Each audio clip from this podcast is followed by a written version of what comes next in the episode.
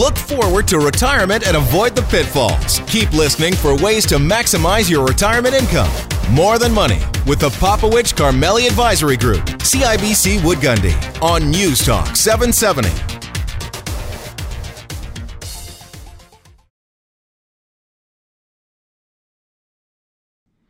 Welcome back. You're here with Dave and Faisal on News Talk 770 and More Than Money. New survey of Albertans just found that patients are generally pretty satisfied with the care that they're receiving from their, their family doctor, but there were some areas of concern, Faisal. Mm-hmm. I mean, healthcare clearly is a is a uh, a topic that is becoming increasingly important to this demographic that we call baby boomers as they're getting a little bit older, right? You're going to visit the doctor maybe a little bit more than they used to. Yeah. And the people I think are getting sensitive to that, right? Anyways, we've got a terrific guest to help us understand a little bit about the survey results and uh, what, if anything, can be done to improve the areas where some deficiencies were identified. We have Dr. Patrick Carr, who is the president of the Alberta Medical Association, joining us. Patrick, thank you for joining us today. Oh, thank you. Uh, thank you for having me. So let's let's just talk a little bit about the recent study um, and about uh, you're looking you're surveying I guess Albertans just to try to find out a little bit about the satisfaction level that they have with their family doctors and maybe just give us a high level summary of what the survey uh, what the survey found. Well, thanks. Uh, so let me start by saying first of all that uh, the survey is done through AlbertaPatients.ca, which is our online community, which has really provided us some uh, some great input that we share with uh, both the Alberta Medical Association and our partners as well. So AlbertaPatients.ca has about 5,000 members now, and that number is growing. And they really do provide us with uh, valuable uh, insight into the care they receive and uh, how they perceive the medical system. So we're always looking for more people to join. But we're very happy with the results of this survey because it showed uh, that the vast majority of patients really are pleased with the care they're receiving from their general practitioners. And it was, uh, and that's good. That's, uh, I mean, that's terrific in, in the sense that um, people are generally happy. There was some frustrations identified uh, in the survey. Talk to us a little bit about that. Well, the non-medical insights around uh, delays in appointments and access uh, were really very helpful, and uh, so so the number one job for physicians is obviously focusing on patient health and care, but mm-hmm. sometimes the uh, the softer non-medical elements, like explaining why a clinic may be running behind or why your appointment is not on time, uh, may seem like less of a priority. But the survey shows that uh, that those things really do matter to patients, and there's fairly simple things that doctors can do to help improve them. For example, in the survey, uh, those who uh, found the wait times to be acceptable uh, many more had an explanation as to why the clinic was running behind, whereas those who found the waits more unacceptable didn't receive that explanation. So, uh, so it's it's quite clear that patients do understand uh, some of the difficulties in terms of uh, managing a large patient population. I will say though that uh, one interesting finding from the survey came that uh, the level of satisfaction and and level of care improved when patients had a really strong relationship with a family doctor, mm-hmm. and so uh, so we're looking at ways that we can help strengthen that relationship with patients. What, what do you attribute? Is it just a personal relationship? It's the amount of time a, a physician spending with uh, with a patient, or I guess I'm asking you anecdotally. Is any conclusion yeah, you can draw there?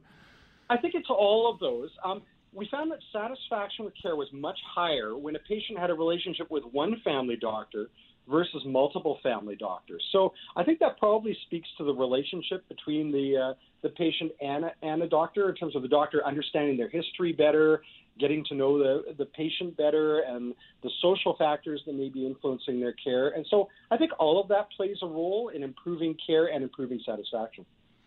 The one area when I was reading at least the, the summary, the, the issue around uh, after hours care. There seemed to be some uh, some concern, some frustration around that. What did you guys discover? So I, I think that's one thing that we're uh, uh, we're exploring with our primary care leaders. So uh, pr- primary care networks or PCNs are are really becoming the foundation of primary care. And there is some inconsistency with those in availability for after hours care. Recently, we uh, just ratified an agreement with the PCNs, an overall structural agreement that should hopefully provide uh, or help us provide some more consistency with our primary care networks in terms of after hours access. So that is an area that we recognize that uh, that we're going to work on. Yeah, I mean, doctors have lives too, I suppose, uh, Faisal, yeah. right? But um, I guess there's ways, there's yeah, you processes. can't have yeah. your your family physician that you want to have a personal relationship with from a, with work, and, and then have them on, on call twenty four seven. That's not feasible. Like that doesn't make sense to me. There, there are a lot of logistical issues that uh, that need to be sorted out, and uh, very often in primary care networks, family doctors will work as a team, so they'll cover each other. So sometimes patients may get to know many doctors within that team, but also uh, also really have their primary relationship with a single doctor. That being said, primary care networks also involve other health professionals, and very often they're part of the uh, the team as well and the call contacts that uh, that may be available. So there are a number of ways that primary care networks can address this. Yeah. So one of the things that I read on the on the uh, piece was about um, wait times. Fifty eight percent um, of those surveyed were able to visit their doctor within a week, either through walk in or a scheduled appointment. Now, yeah. is that is that acceptable by the patient? Now, is that is that a standard that we're um, accepting, or is that something we just have to live with?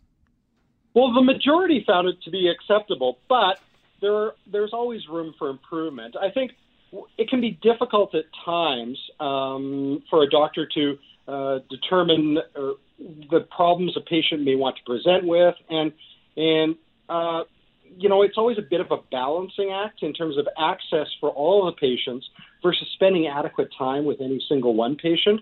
And so I think that's uh, a bit of the struggle that doctors uh, uh, will always have. I don't think there's any way around that. But uh, but in terms of managing waits for appointments, I think that's another thing that we can examine and see if there's ways we can do it better. We often um, we've done lots of uh, I guess interviews with various medical professionals in Canada, outside of Canada, and there's often comparisons made uh, to other medical systems around the world. I'm just curious as to you know, as the president of the Alberta Medical Association, what kind of what's on the top of mind for you, Patrick, in terms of what are you thinking about to improve the service to Albertans? Well, I think we're looking at a number of factors. I think with our recent amending agreement, physicians really seeing are seeing themselves more and more as stewards of the healthcare system. Mm-hmm. So that's ensuring quality access for patients. That's obviously job one, but as well managing our resources properly so that uh, so that the system remains sustainable. Because really, I think our healthcare is second to none in the world. I think. Uh, I think physicians and other health professionals do a great job for our patients, but there are always rooms for improvement and potentially efficiencies that we can realize that will make the system better and make sure it lasts into the future. So I think that's where our big focus is is uh, is providing that quality care while balancing the sustainability. Yeah, I don't think anybody disagree with that. We wish you luck in terms of being able to you know take advantage of some of those uh, systemic problems and, and improve those efficiencies. And I want to thank you very much for taking some time with us today. My pleasure. Thank you for having me. We have been joined by Dr. Patrick Carr, is the president of the Alberta Medical Association, and the Health Bucket. The Health Bucket is a is a piece of the uh, the overall retirement picture: quality of life, quality of care. Right, all of these things feed into the to the quality of the lifestyle that you're going to experience in retirement. Yeah, you know, there's three parts to your, your health that we need to kind of focus on. And when I sit down with my clients on their health bucket, we talk about what are you going to do for preventive care. Now, that could be as simple as getting a gym membership all the way through working with your, your family physician and other specialists. There, there's also your day to day needs like medical and dental costs that are going to come through. Then there's the long term care issues. Like what happens if you're in a long term care facility or if you need long term home care. Those are all going to have, in my opinion, out of pocket expenses. How do you pay for that? What are the situations? The what ifs start to come up. So, Faisal, we're going to talk about the health bucket and how to properly plan for that as you move through retirement on uh, at our next seminar, which is going to be held on Tuesday, July the 25th, 7 o'clock at the Crowfoot Co-op Wine, Spirits, and Beer. To register for that, give us a call at 966-8400 or online at morethanmoneyradio.com.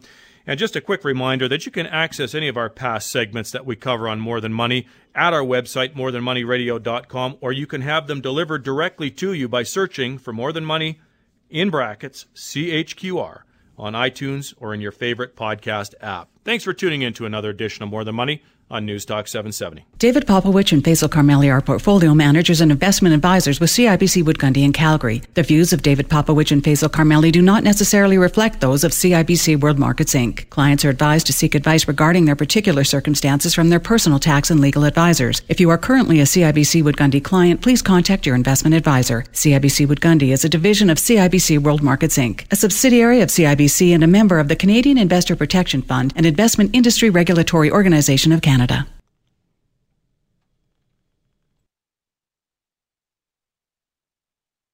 David Popowich and Faisal Karmali are portfolio managers and investment advisors with CIBC Wood Gundy in Calgary. The views of David Popowich and Faisal Karmali do not necessarily reflect those of CIBC World Markets Inc. Clients are advised to seek advice regarding their particular circumstances from their personal tax and legal advisors. If you are currently a CIBC Wood Gundy client, please contact your investment advisor. CIBC Wood Gundy is a division of CIBC World Markets Inc., a subsidiary of CIBC and a member of the Canadian Investor Protection Fund and Investment Industry Regulatory Organization of Canada.